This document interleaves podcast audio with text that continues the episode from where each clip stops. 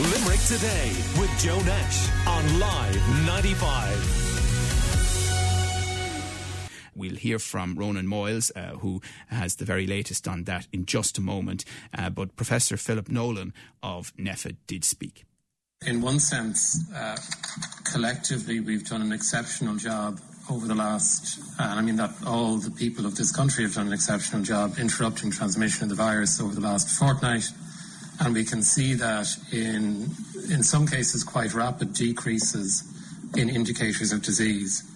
That said, um, we're going to find this very difficult to sustain. Uh, incidence remains exceptionally high. Uh, there remains exceptionally high strain on our health services, and there's a worrying pattern of uh, high incidence of disease in the elderly and outbreaks uh, in residential care settings. That's uh, Professor Philip Nolan there of the National Public Health Emergency Team. Uh, as I mentioned, uh, Live 95's Ronan Moyles uh, joins uh, me from uh, the next studio. Good morning to you, Ronan. Um, I, I, suppose, in my naivete, I would have thought that last night would have been a bit more positive from NPHET than it turned out to be. you know, but even things like when they were talking about and we'll get into the detail in a second. But the the, the R number, which was such a big thing for such a long time, and they were saying, you know, if that was between zero point five and zero point eight, under one, then that would be a really good thing. And every time it was, they would point to it as quite a big deal. Last night, it almost got washed away, as did the uh, case numbers coming down in the context of a pretty grim outlining of where we are.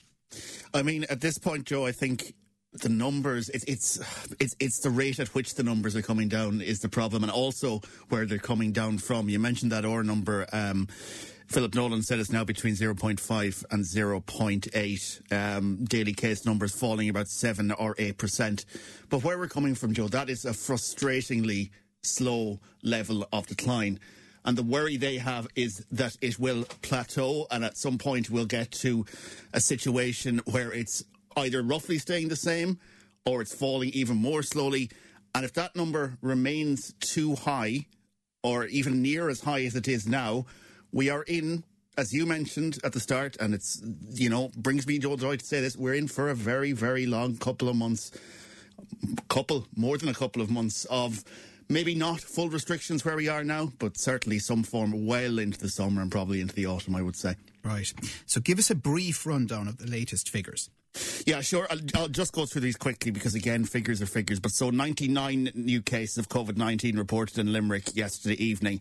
Now, that, I suppose, is the second time in three days it's less than 100. The 14 day incidence rate has fallen from 1594.2 to 1450.5. The national average is 1140.7. Now, Limerick incidence rate is dropping. It was third for an awful long time. It's now the seventh highest um, in the country and uh, down between, um, well, now there have been 2,827 cases in the last uh, 14 days.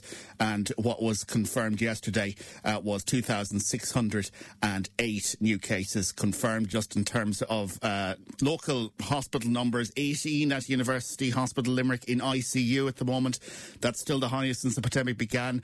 A total of 146 in hospital at UHL uh, with the uh, virus across Ireland. That figure is 1,923. Um, 211 of those in uh, intensive care at the moment. Yeah, and, and the death rates. I mean, the announcements now, you know, it, it is not unusual to hear them on a given day say that 60 or more deaths have been notified to them. Yeah, sure. And again, the, the, warning there last night was also that that unfortunately is likely to continue for the next number of weeks where we're going to see um, deaths at that level because unfortunately these are the people who contracted the virus over that uh, Christmas period that we all know about. And unfortunately, this is the outcome of it now. Uh, we're chatting to Ronan Moyles of Live 95, and there is this debate continuing about rules around travel into Ireland. This is yeah. It's it. Look, uh, it's a hugely contentious. I have to say, Joe, it's making people very angry. I feel this one. Um, uh, mandatory quarantining for incoming travellers is not workable. As the current line from um, the government, Taoiseach Leo Varadkar said that yesterday. He said. Um, just he, he felt it, it, was an overstretching of, of what they were doing to ask people to self isolate for 14 days in um, once they arrive into the country. Um, he said there is, you know, a, a, system of, of enforcement that they have there that they feel is working quite well. However, NPHET has expressed its continuing concern about the risks associated with international travel. They believe that what's in place currently is not enough, and they, they believe that the regime now, the pre-test alone, is not sufficient, even at the best performing levels, if it works 100% of the time almost, it's still missed 40% of, of, of, the cases coming in. So they're ar- arguing very strongly for more stricter enforcement levels. And I'm just reading actually just this morning in the Irish Times that apparently that now is being considered by government that they are looking at bringing in, you know, higher levels of enforcement. And I think the frustration, Joe, is that a lot of people have. And this is what I hear repeatedly and, and rightly or wrongly people are feeling. The people are being asked to stay in their homes and not go five kilometres outside. And yet they feel they feel that people can almost freely travel into the country without any sort of restrictions yeah. on them. Yeah, the Irish Times headline says passengers without valid PCR tests could face yeah. compulsory quarantine. The other interesting thing, Ronan, is that maybe the Irish government's position is being overtaken a bit by the European Union position. It seems driven by the Germans who are suggesting that European countries will have to take a tighter approach even within the EU to cross border travel? I think we're on a slow march towards the inevitable, if I'm honest, Joe. I think this is coming down the line. Obviously, we know the influence that Germany has within the EU. We know how much Ireland likes to be part of that EU project. I think we're we're, we're slowly um, getting there. We we will probably end up with much more strict, mm. uh, eventually strict. And you know what's going to start now. The New Zealand debate will begin again. Oh, sure, sure. about, you know, zero COVID and crushing it on the island and can there be more cooperation north and south and, and all of that stuff is definitely going to come back on the agenda now. Yeah, it certainly is. I mean, there. I suppose the the government would argue that we are slightly more open when it comes uh, as a, as a, an economy and as an island as as New Zealand is, or than New Zealand is. Uh, look, I, I think there is probably a feeling out there at this stage that people. I mean, you mentioned at the start of the show. I don't think this two and three week. Oh, we'll we'll we'll do an update, and you know we'll see how we are in two or three weeks. I think people are probably sick to the back teeth of this. I think there's the feeling I'm getting, Joe, is that there's more of a desire now. It, it will be more acceptable for p- two people now to drive this down as low as possible, and so hopefully this this what could be a very long lockdown. Hopefully will be our last one. Whether the government goes with that, whether they feel the economy can take that, yeah. remains to be seen. Uh, because the other key change, of course, is that the dominant variant now is the UK variant, um, which I think was only first identified in Ireland, no, uh, formally identified, I should say, in early December. But it is now rapidly becoming possibly the almost exclusive variant in the country. And that does change the debate around travel a bit from the earlier variant of it because the government themselves are pointing to that variant as one of the reasons, and NPHET too to a degree, that they are proposing uh, a lengthy lockdown. But I, I, absolutely take your point, and I think you're right. I think a lot of people listening this morning will feel the same way. That the problem with uh, uh, giving updates and saying, "Oh, we'll look at it in three weeks," is that it provides what will almost inevitably end up as false hope. I mean, other than the schools possibly reopening, and the teachers and the unions will have something to say about that. And then this desire to get construction open, which would could potentially apply under this level five that we're on at the moment. You can't see many other things happening, and it's very difficult for people to believe that. Well, three weeks from well, maybe you know they might, you know, I don't know. Anyway, um, stay with me, Ronan. We'll hear a little bit more about what uh, Professor Philip Nolan had to say last night. We have achieved suppression and a reproduction number lower, frankly, than I would have anticipated us achieving. Um, but I do have to, by way of encouraging us to maintain that effort, say it's going to be difficult to maintain that effort. So we got to we got to keep keep it up. Uh, we're seeing numbers in hospitals starting to decrease and numbers in ICU plateauing. Uh, I've, I've, expressed the concern about incidence in long-term residential care. Uh, we've seen this increased mortality, and uh, all of the indicators suggest that there will be a large number of deaths over the coming weeks. And all of what I've said, in not only the positives but the challenges, I'm expressing because they're a signal to us that we have achieved something. But there's a long way to go it's going to get tougher on us, I have to say, but we have to maintain suppression. We really have to get these case numbers down to very low levels if we're going to be able to suppress the uh, incidence in the population and also then the hospitalisation, critical care levels, and mortality.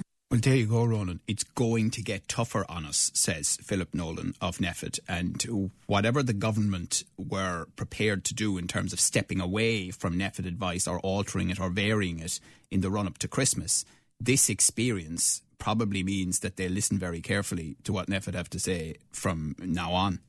You, you, won't see any jumps from you know level five to level three anymore, Joe. I think the government was so badly caught stung, whatever you want to say. It's it's probably worse than that. It, it, it's a tragedy what has happened um, in the wake of those restrictions being eased so quickly. And obviously, there were other things, other factors, this new variant at play. As you say, there was the economic concern. We have to say that. And, and also, the, the worst modelling by NPHET did not suggest it would be as bad as this.